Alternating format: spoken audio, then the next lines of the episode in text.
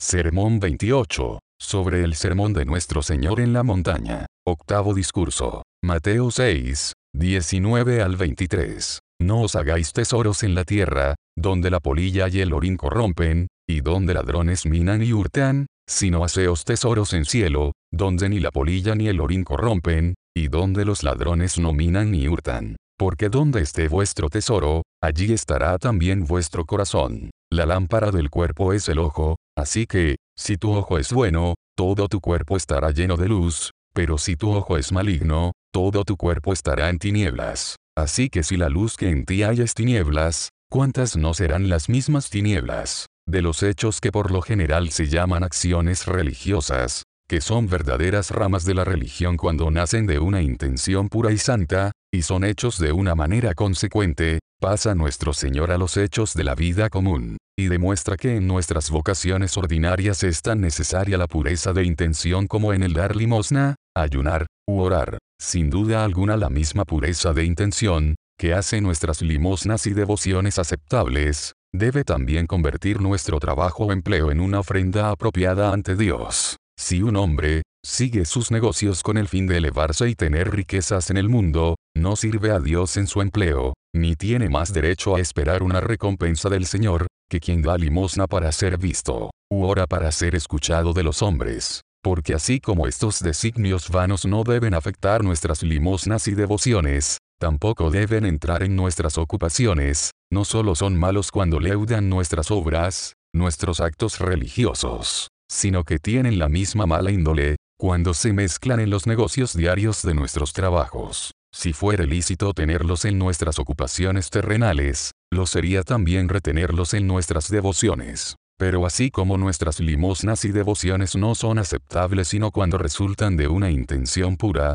de la misma manera nuestro empleo diario no puede considerarse como un servicio al Señor, sino cuando se cumple con la misma piedad del corazón. Esto lo declara nuestro bendito Señor de la manera más decidida, con esas palabras tan comprensivas como enérgicas, que él mismo aplica y desarrolla en el curso de este capítulo. La lámpara del cuerpo es el ojo, así que, si tu ojo es bueno, todo tu cuerpo estará lleno de luz, mas si tu ojo es maligno, todo tu cuerpo estará en tinieblas, el ojo es la intención, lo que el ojo es al cuerpo, la intención es al alma. Así como el uno guía todos los movimientos del cuerpo, la otra dirige los del alma. Se dice que el ojo del alma es bueno cuando se fija en una sola cosa, cuando no tenemos otro designio sino conocer a Dios y a Jesucristo a quien Él mandó, conocerle con afectos dignos, amándole como Él nos amó, agradar a Dios en todas las cosas, servir a Dios, pues le amamos, de todo nuestro corazón, mente, alma y fuerzas,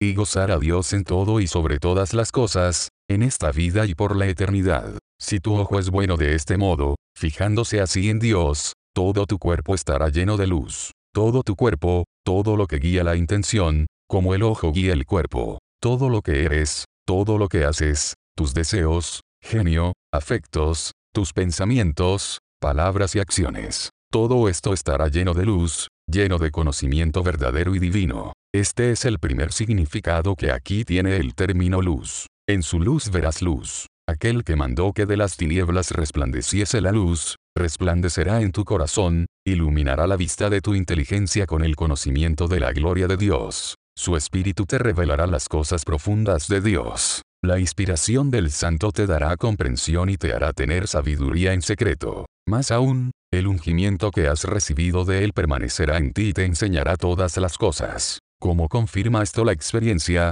aún después que Dios ha abierto los ojos de nuestra inteligencia, si buscamos o deseamos cualquier cosa fuera de Dios, que pronto se obscurece nuestro torpe corazón. Las nubes se agrupan otra vez en torno de nuestras almas. Dudas y temores nos abruman de nuevo. Somos arrojados de aquí para allá, y no sabemos qué hacer ni cuál sea el camino que debamos seguir. Pero cuando solo deseamos y buscamos a Dios, las nubes y los temores se desvanecen, nosotros, que en un tiempo fuimos obscuridad, somos ahora luz en el Señor. La noche resplandece ahora como el día, y sabemos que la senda de los justos es como la luz. El Señor nos muestra el camino que debemos tomar y claramente nos enseña la vía ante nuestro rostro. El segundo significado que tiene la luz en este asunto, es el de santidad. Al buscar a Dios en todo, le encontrarás en todas las cosas, fuente de toda santidad, llenándote constantemente de su semejanza, justicia, misericordia y verdad. Al mirar a Jesús, y al Él solo, serás lleno del sentir que estaba en Él, se renovará tu alma de día en día, según la imagen del que la creó. Si no quitas de tu mente la mirada en Él, si permaneces viendo al invisible sin buscar nada más en el cielo y en la tierra, entonces al contemplar la gloria de Dios, será transformado de gloria en gloria en la misma imagen como por el Espíritu del Señor. Otra cosa que también experimentamos diariamente es que por gracia somos salvos por la fe. Por medio de la fe se abre la vista de la mente para ver la luz del amor glorioso de Dios. En tanto la mirada permanece fija en Dios, en Cristo, quien está reconciliando consigo al mundo, nos llenamos más y más del amor de Dios y de los humanos, de mansedumbre, afabilidad, clemencia, de todos los frutos de santidad que vienen del Señor Jesús para la gloria de Dios Padre. Esta luz de que está lleno aquel cuyo ojo es bueno, significa, en tercer lugar, felicidad lo mismo que santidad.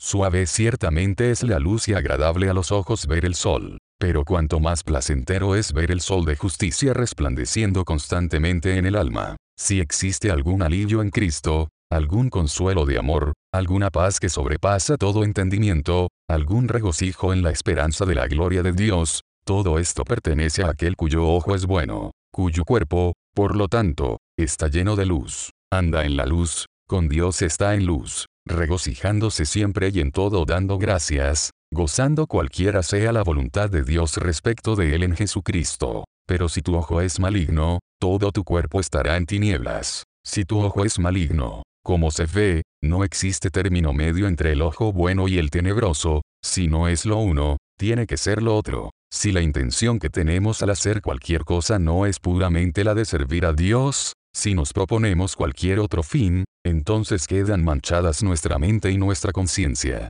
Por consiguiente, nuestro ojo estará en tinieblas si al hacer cualquier cosa tenemos otro fin fuera de Dios, si nos proponemos algo además de conocer y amar a Dios, agradarle y servirle en todas las cosas. Si nuestro designio no es solo gozar de Dios, encontrar en Él nuestra felicidad en esta vida y en la eternidad. Si tu ojo no se fija sinceramente en Dios, todo tu cuerpo estará en tinieblas, el velo permanecerá en tu corazón, el Dios de este siglo cegará tu mente más aún, no sea que la luz del Evangelio glorioso de Cristo te alumbre. Lleno de ignorancia y errores respecto de las cosas de Dios, no podrás recibirlas ni discernirlas. Y cuando tengas algún deseo de servir a Dios, tu voluntad estará cargada de incertidumbre respecto del modo como deberías servirle, encontrando dudas y dificultades por todos lados, y no sabiendo cómo escapar. En efecto, si tu ojo no fuere bueno, si procuras cualquiera de las cosas terrenales, estarás lleno de injusticia e impiedad,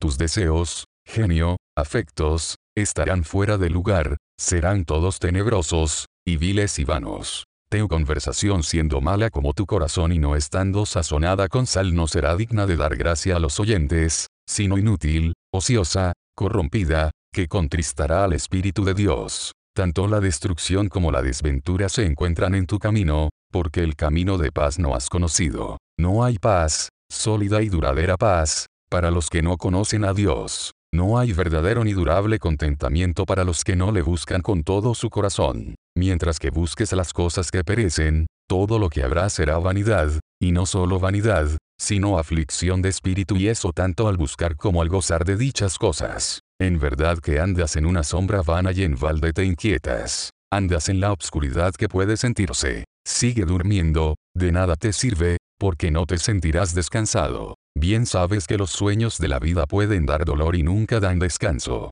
No hay descanso en este mundo o en el venidero, sino solo en Dios, que es el centro de los espíritus. Si la luz que hay en ti son tinieblas, ¿cuántas no serán las mismas tinieblas si la intención que debe iluminar toda alma, llenarla de conocimiento, amor y paz, y la que en efecto hace todo esto mientras permanece buena, mientras no procura otra cosa sino a Dios, si esta es tinieblas, si busca otra cosa fuera de Dios y por consiguiente llena el alma de obscuridad en lugar de luz, de ignorancia y error, de pecado y miseria, cuán grandes serán esas tinieblas. Es el humo mismo que sube desde lo profundo. Es la noche negra que reina en lo más profundo, en la tierra de las sombras de muerte. Por consiguiente, no os hagáis tesoros en la tierra, donde la polilla y el orín corrompen, donde ladrones minan y hurtan. Si lo haces, claro está que tu ojo es malo, que no se fija únicamente en Dios. Respecto de los mandamientos de Dios, ya se refieren al corazón ya a la vida, los paganos en África o en América cumplen tanto como los que se llaman cristianos, pues con pocas excepciones, estos los observan tanto como los paganos. Por ejemplo, la mayoría de los súbditos ingleses, llamados comúnmente cristianos, son tan sobrios y templados como la generalidad de los paganos cerca del Cabo de Buena Esperanza. Así también los cristianos en Alemania o Francia son tan humildes y castos como los indios choctaw o cherokees. Al comparar la mayor parte de las acciones de Europa con las de América, no es fácil decir de qué parte está la superioridad. Al menos las de América no llevan gran ventaja. Esta aserción, sin embargo, no es cierta respecto del mandamiento que estamos considerando. En esto los paganos cumplen mucho mejor. No desean ni procuran otra cosa sino alimentos sencillos, ropa modesta con que vestirse, y esto lo buscan solo para el día. Con excepción del maíz de que han menester hasta la cosecha del año siguiente, no guardan ni atesoran nada. Sin saberlo, pues, los paganos obedecen este mandamiento constantemente y con eficacia. No se hacen tesoros en la tierra, tesoros de púrpura y lino fino, de oro y plata, que la polilla y el orín corrompan, o los ladrones minen y hurten. Mas, ¿de qué manera observan los cristianos lo que profesan haber recibido como un mandamiento del Dios Altísimo? No lo observan en ninguna manera. Obran como si jamás se hubiese dado semejante mandamiento a los humanos. Aun aquellos que, en su opinión y la de otras personas, son buenos cristianos, no cumplen con esto de modo alguno. Bien pudiera estar aún perdido en el original griego, puesto que no hacen de él ningún caso. ¿En qué ciudad cristiana podréis encontrar un hombre de cada 500, que tenga el menor escrúpulo de atesorar todo lo que pueda, de aumentar sus posesiones hasta donde le sea posible? Es bien cierto que muchos no lo hacen ilícitamente, muchos no estafan ni roban, algunos no engañan al prójimo, no se valen de su ignorancia o de su necesidad. Pero este es otro asunto. Aún estos solo tienen escrúpulos respecto del método, no de hacerse tesoros sobre la tierra, sino de reunirlos por medios ilícitos. No les asusta desobedecer a Cristo, sin quebrantar la moralidad pagana. De manera que aún los hombres honrados no obedecen este mandamiento más que los asaltantes de caminos o ladrones de casas. Más aún, jamás intentan obedecerlo. Desde su juventud en adelante nunca han pensado en tal cosa. Fueron criados por sus padres, maestros y amigos cristianos, pero nunca les enseñaron este mandamiento, a no ser para quebrantarlo luego y tanto como pudieran, y continuar quebrantándolo hasta el fin de sus días. No existe otro ejemplo de fatuidad espiritual, en todo el mundo, más sorprendente que este. La mayor parte de estas mismas personas leen o escuchan la lectura de la Biblia, muchos en el día del Señor, han leído o escuchado estas palabras cientos de veces. Sin embargo, jamás sospechan que dichas palabras los condenan más que las que prohíben a los padres ofrecer a sus hijos a Moloch. Pluguiese a Dios hablar a estos miserables pecadores con su voz, su poderosa voz, para que se salven al fin de esta trampa del diablo, y caigan las escamas de sus ojos. Preguntas, ¿qué cosa es hacerse tesoros en la tierra? Es necesario examinar esto detenidamente. En primer lugar, a fin de poder discernirlo claramente, hagamos observar qué cosas no se prohíben en este mandamiento. Primeramente, en este mandamiento no se prohíbe procurar lo bueno delante de todos los hombres, procurar con qué darles aquello a que tienen derecho, todo lo que justamente pueden esperar de nosotros. Tan lejos está de Dios prohibir esto, que nos manda que no debamos a nadie nada. Debemos, por consiguiente, ser muy diligentes en nuestro trabajo a fin de no deber a nadie nada, siendo esta una ley común de justicia que nuestro Señor no vino a destruir, sino para cumplir. Ni se prohíbe, en segundo lugar, que nos proveamos de las cosas necesarias para el cuerpo, alimentos suficientes, sencillos y sanos que comer y vestimenta seada que ponernos. Es además nuestro deber, puesto que Dios nos da la facultad de hacerlo, proveernos de estas cosas, a fin de que comamos nuestro propio pan y no seamos gravosos a nadie. Ni se prohíbe, en tercer lugar, que proveamos para nuestros hijos y los de nuestras casas. También esto es nuestro deber, aun según los principios de la moral pagana. todo ser humano debe proveer las cosas necesarias de la vida para los miembros de su familia, y hacer que estos aprendan a ganar estas cosas para que puedan mantenerse cuando él les falte y ya no exista. Digo que deben aprender a proveer estas cosas, las cosas sencillas y necesarias de la vida, no cosas delicadas y superfluas, con su trabajo diligente, porque ningún ser humano está obligado a proveer para sí mismo ni para los suyos los medios de ser extravagantes y estar ociosos. Si alguno deja de proveer para sus hijos, lo mismo que para las viudas que haya en su casa, de quienes Pablo habla especialmente en las palabras tan conocidas que dirige a Timoteo, prácticamente ha negado la fe, y es peor que un incrédulo, o pagano. Por último, no se nos prohíbe en estas palabras que de tiempo en tiempo vayamos guardando lo que fuere necesario para la consecución de nuestros negocios, hasta tal grado o punto que podamos llenar los objetivos siguientes, en primer lugar, no deber a nadie nada, en segundo, procurarnos las cosas necesarias para la vida, y en tercero, proveer lo necesario para nuestra familia mientras vivimos, y enseñarles a ganar el pan para que sepan sostenerse cuando Dios nos llame a su presencia. Podemos ahora discernir claramente, a no ser que no deseemos hacerlo, qué cosa es la que se nos prohíbe aquí. Es el procurar proveerse de más de lo necesario para satisfacer los fines ya mencionados. El trabajar por obtener más riquezas, más plata y oro. El guardar más de lo que se requiere para satisfacer las necesidades, esto es lo que aquí se prohíbe clara y absolutamente. Si las palabras tienen algún significado, sin duda que esto es lo que quieren decir, pues ninguna otra cosa pueden expresar. Por consiguiente, cualquiera que no debe nada a nadie, que tiene el alimento y la vestimenta necesarios para sí mismos y su familia, y que además de esto posee suficiencia para continuar sus negocios y satisfacer todas estas justas necesidades. Quien quiera, digo, que se halle en tales circunstancias y, sin embargo, esté procurando hacerse de mayores posesiones, vive abierta y habitualmente negando al Señor que le rescató.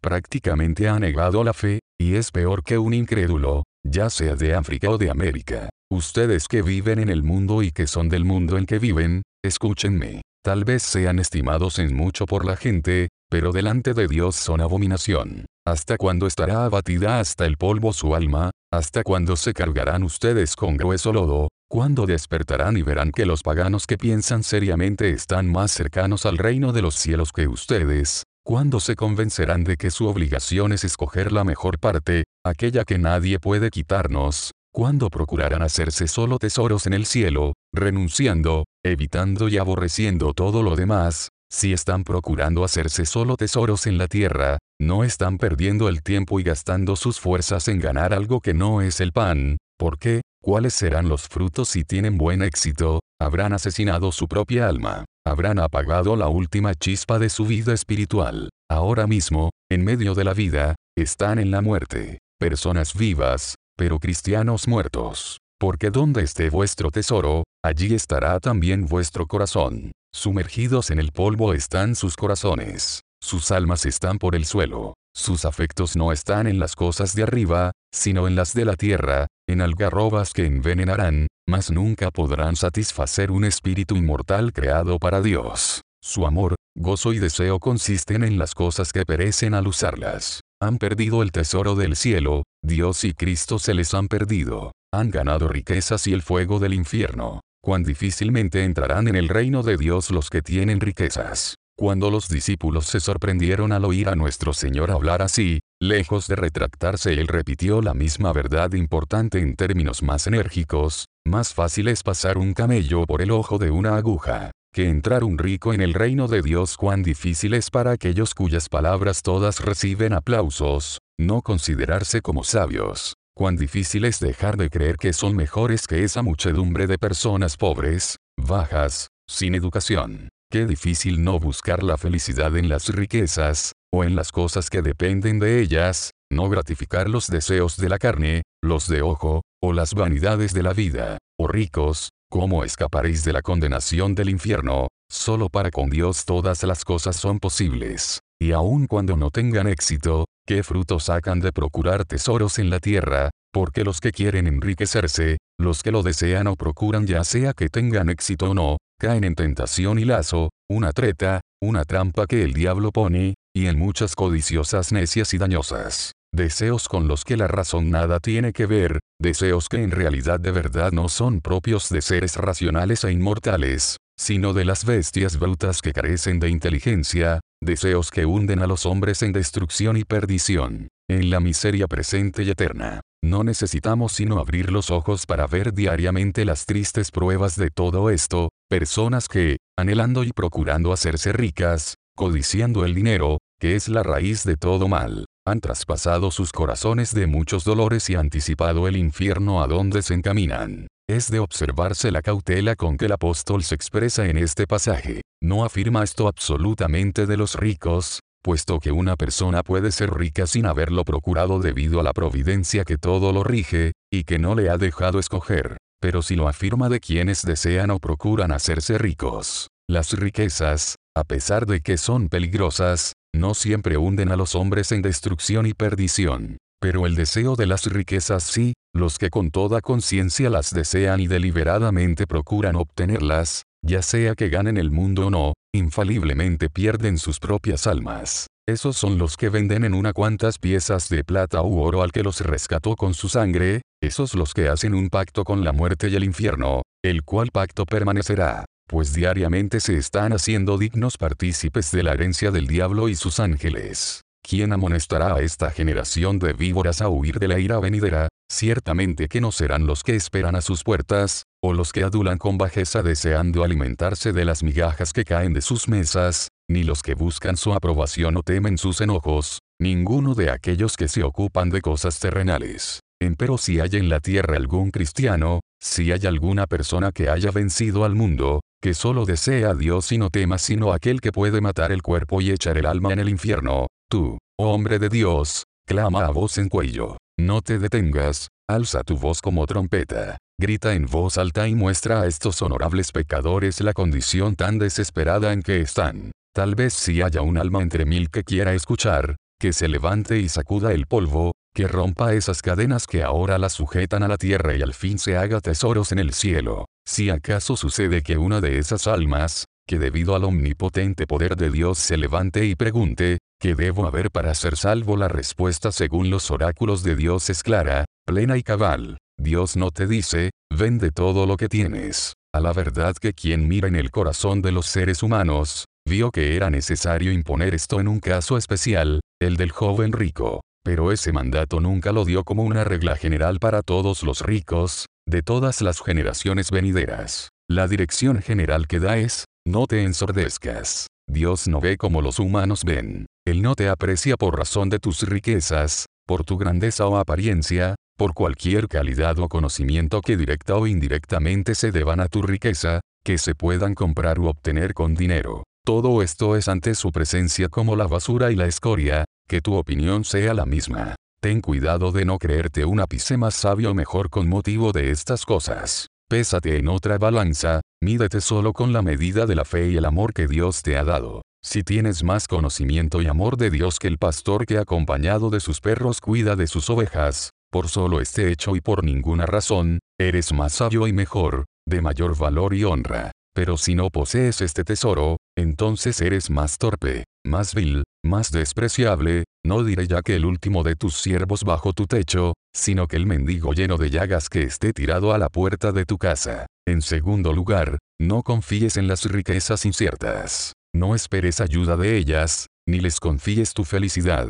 Primero, no busques en ellas ninguna ayuda. Te equivocas miserablemente si es que estás buscando ayuda en el oro o en la plata. No pueden ponerte por encima del mundo ni tampoco del diablo. Sabe, pues, que tanto el mundo como el príncipe de este mundo se ríen de semejantes preparativos contra ellos. De muy poco valdrán cuando vengan los problemas, si es que permanecen en la hora de prueba. Pero no es seguro que permanecerán, porque cuán a menudo se hacen alas y vuelan. Y aun cuando no fuere así, de que valdrán en las aflicciones comunes de la vida, si el deleite de tus ojos, la esposa de tu juventud, tu hijo, el único hijo que tienes, el amigo íntimo de tu alma, caen de un solo golpe, podrán tus riquezas reanimar el cuerpo sin aliento, o llamar al espíritu que antes habitaba en él, te podrán defender de las enfermedades, dolencia y penas. ¿Acaso afligen estas cosas solo a los pobres? Muy al contrario, tu siervo que pastorea tus ganados o que labra la tierra sufre menos enfermedades y dolores que tú. Estos mal deseados huéspedes le visitan menos,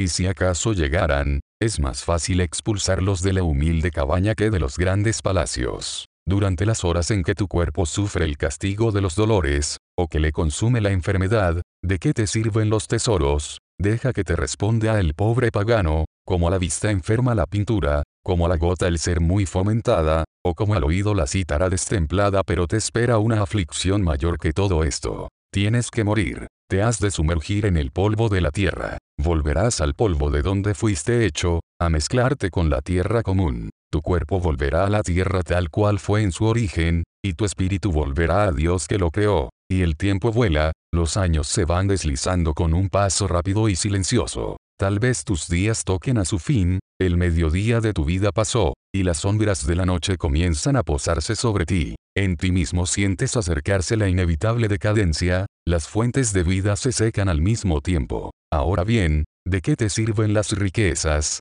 ¿Endulzan acaso el trance de la muerte? ¿Hacen que esa hora solemne sea deseable? Todo lo contrario. Cuán amarga eres, oh muerte, al hombre que vive tranquilo en sus posesiones. Qué poco aceptable le es aquella sentencia, esta noche vienen a pedirte tu alma evitarán acaso el indeseado golpe, o retardarán la terrible hora, pueden librar tu alma de probar la muerte, podrán devolverte los años que pasaron, les será posible añadir al tiempo que se te ha fijado un momento, un mes, un día, una hora, o te seguirán acaso más allá de la tumba, las cosas buenas que aquí has escogido, nada de eso, desnudo viniste al mundo y desnudo saldrás de él. El morir es natural, todo lo has de dejar terrenos, mansiones, tu amada esposa de todos los árboles que has sabido cultivar, solo te ha de esperar el ciprés, junto a la rosa por cierto, que si estas verdades no fuesen demasiado claras para entenderse, como lo son para negarse, ninguna persona por morir pondría su esperanza en la ayuda de las riquezas inciertas.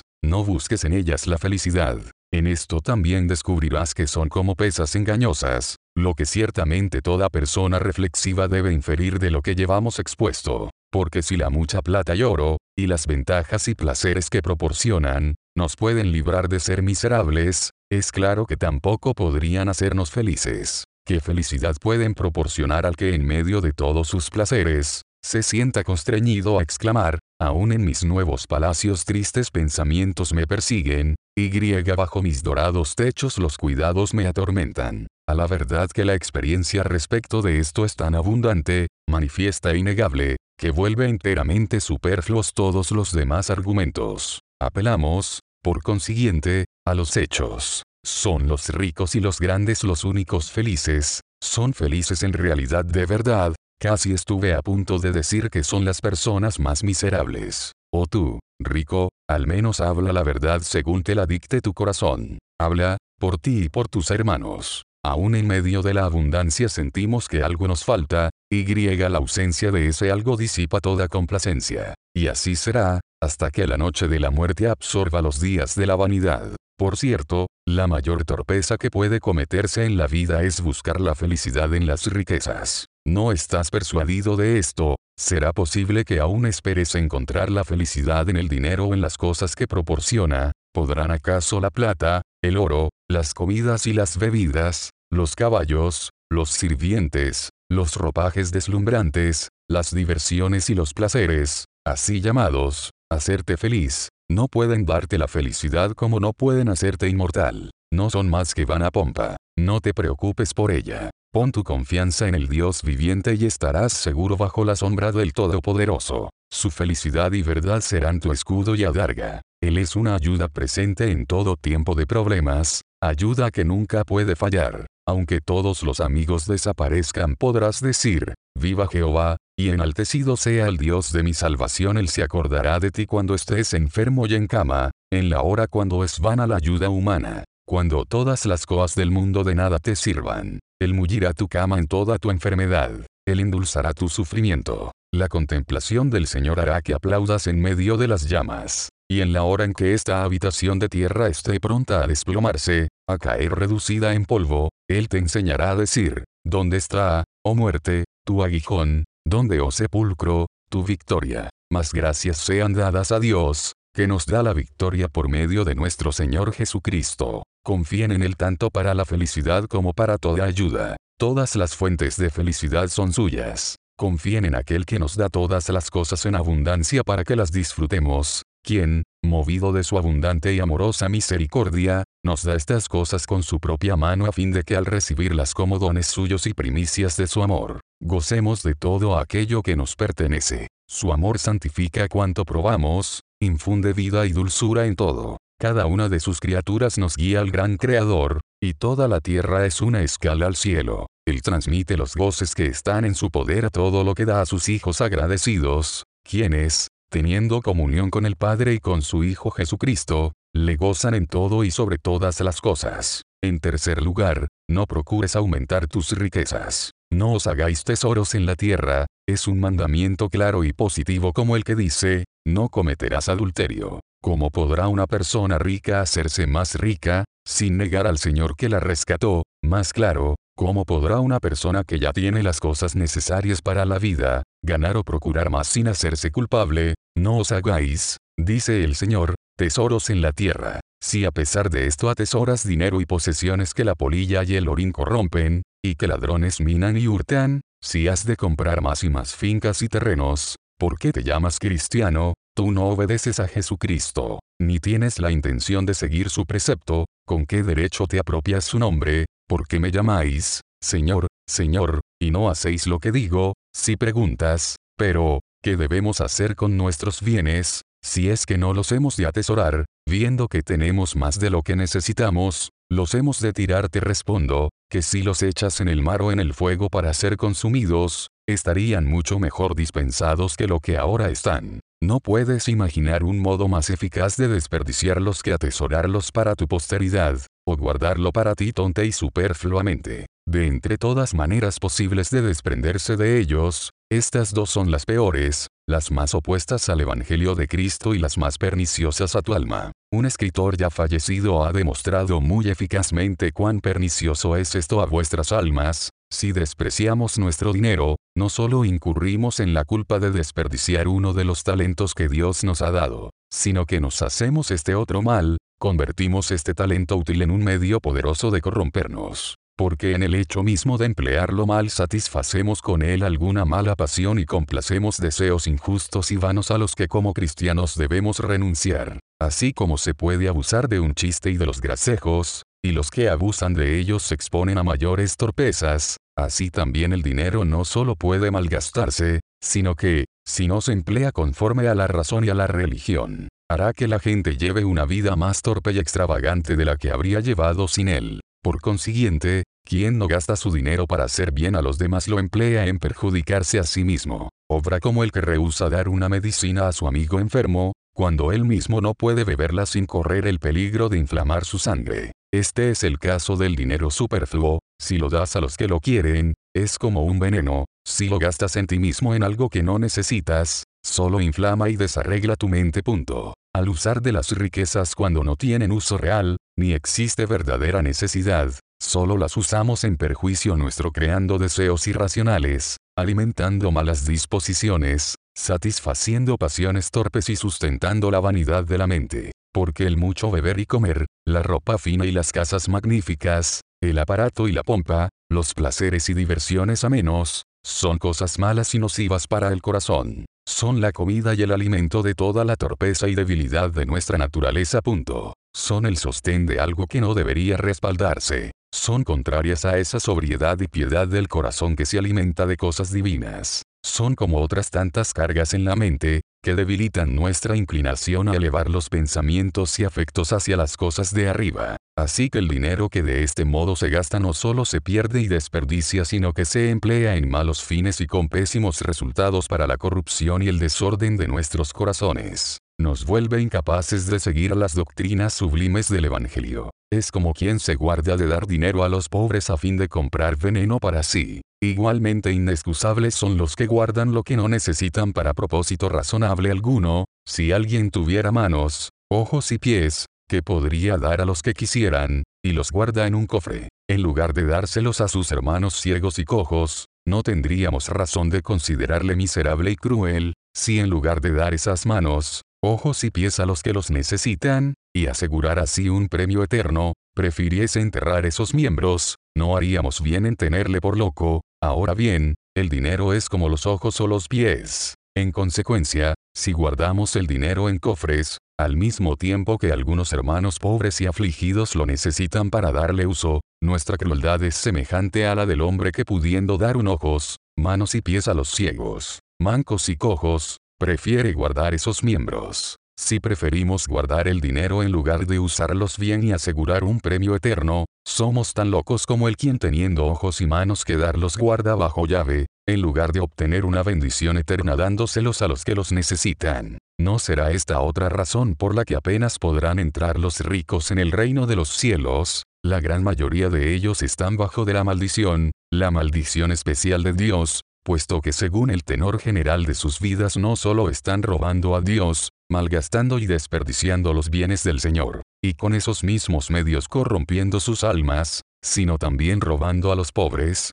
los hambrientos, los desnudos, cometiendo injusticia contra las viudas y los huérfanos, y haciéndose responsables de todas las necesidades, aflicciones y sufrimientos que pueden pero no quieren remediar. La sangre de los que perecen por la avaricia de quienes guardan el dinero o lo desperdician no clamará contra ellos desde la tierra, ¿qué cuenta darán al que ha de juzgar a los vivos y a los muertos? El mejor modo de emplear aquello de lo que no tengas necesidad lo puedes aprender, en cuarto lugar, de las palabras de nuestro Señor que son el complemento de las que dijo antes, haceos tesoros en el cielo donde ni la polilla ni el orín corrompe, y donde ladrones no minan, ni hurtan. Emplea todos tus ahorros en algo que preste mayor seguridad que la de este mundo. Pon tus tesoros en el banco del cielo, y Dios te los devolverá en el gran día. A Jehová presta el que da al pobre, y, él, se lo volverá a pagar. Ponlo a mi cuenta, dice el apóstol, yo lo pagaré, por no decirte que aún tú mismo te me debes también.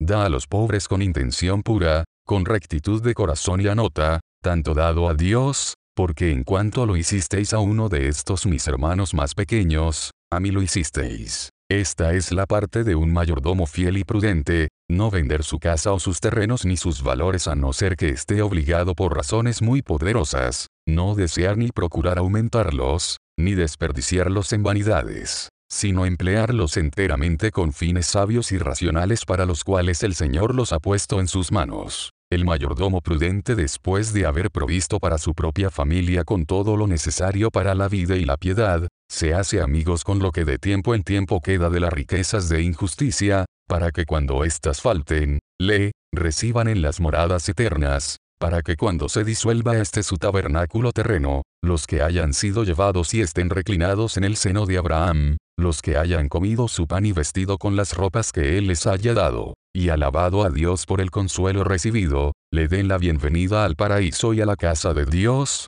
eterna en los cielos. A ustedes pues, los ricos de este siglo, les mandamos, puesto que tenemos autoridad de nuestro gran Señor y Maestro, que perseveren en hacer el bien, que constantemente hagan buenas obras, sean misericordiosos, como también vuestro Padre es misericordioso, quien hace el bien y no se cansa, hasta donde deben ser misericordiosos, hasta donde alcancen sus fuerzas, con todo el poder que Dios les haya dado, sea esta su única norma para hacer el bien y no las vanas máximas y costumbres del mundo. Les mandamos, que sean ricos en buenas obras. Si poseen mucho, den con abundancia, de gracia recibisteis, dad de gracia, atesorando solo en el cielo. Sean prontos para repartir a cada cual de acuerdo a sus necesidades. Distribuyan, den a los pobres, den pan al hambriento, vistan al desnudo, hospeden al extranjero, lleven o manden auxilios al que está en la cárcel. Curen al enfermo, no por milagros, sino por la bendición de Dios sobre la oportuna ayuda que ustedes presten. Permite que la bendición de aquel que estaba listo a morir de necesidad te alcance. Defiende al oprimido, aboga por la causa de los huérfanos y haz que se alegre el corazón de la viuda. Les exhortamos, en el nombre de nuestro Señor Jesucristo, a que compartan con buena voluntad, koinonicus einai, que tengan el mismo espíritu, si bien no la misma condición exterior, de aquellos creyentes de los tiempos antiguos quienes perseveraban firmes en teecoinonía, en esa bendita y santa comunión, en la que ninguno decía ser suyo propio nada de lo que poseía, sino que tenían todas las cosas en común, sean mayordomos buenos y fieles de Dios y de los pobres, diferenciándose de ellos solo en estas dos circunstancias, que tienen todas sus necesidades satisfechas con la parte que les ha tocado de los bienes del Señor, y que además tienen la bendición de dar. Atesoren, pues, buen fundamento, no para el mundo presente,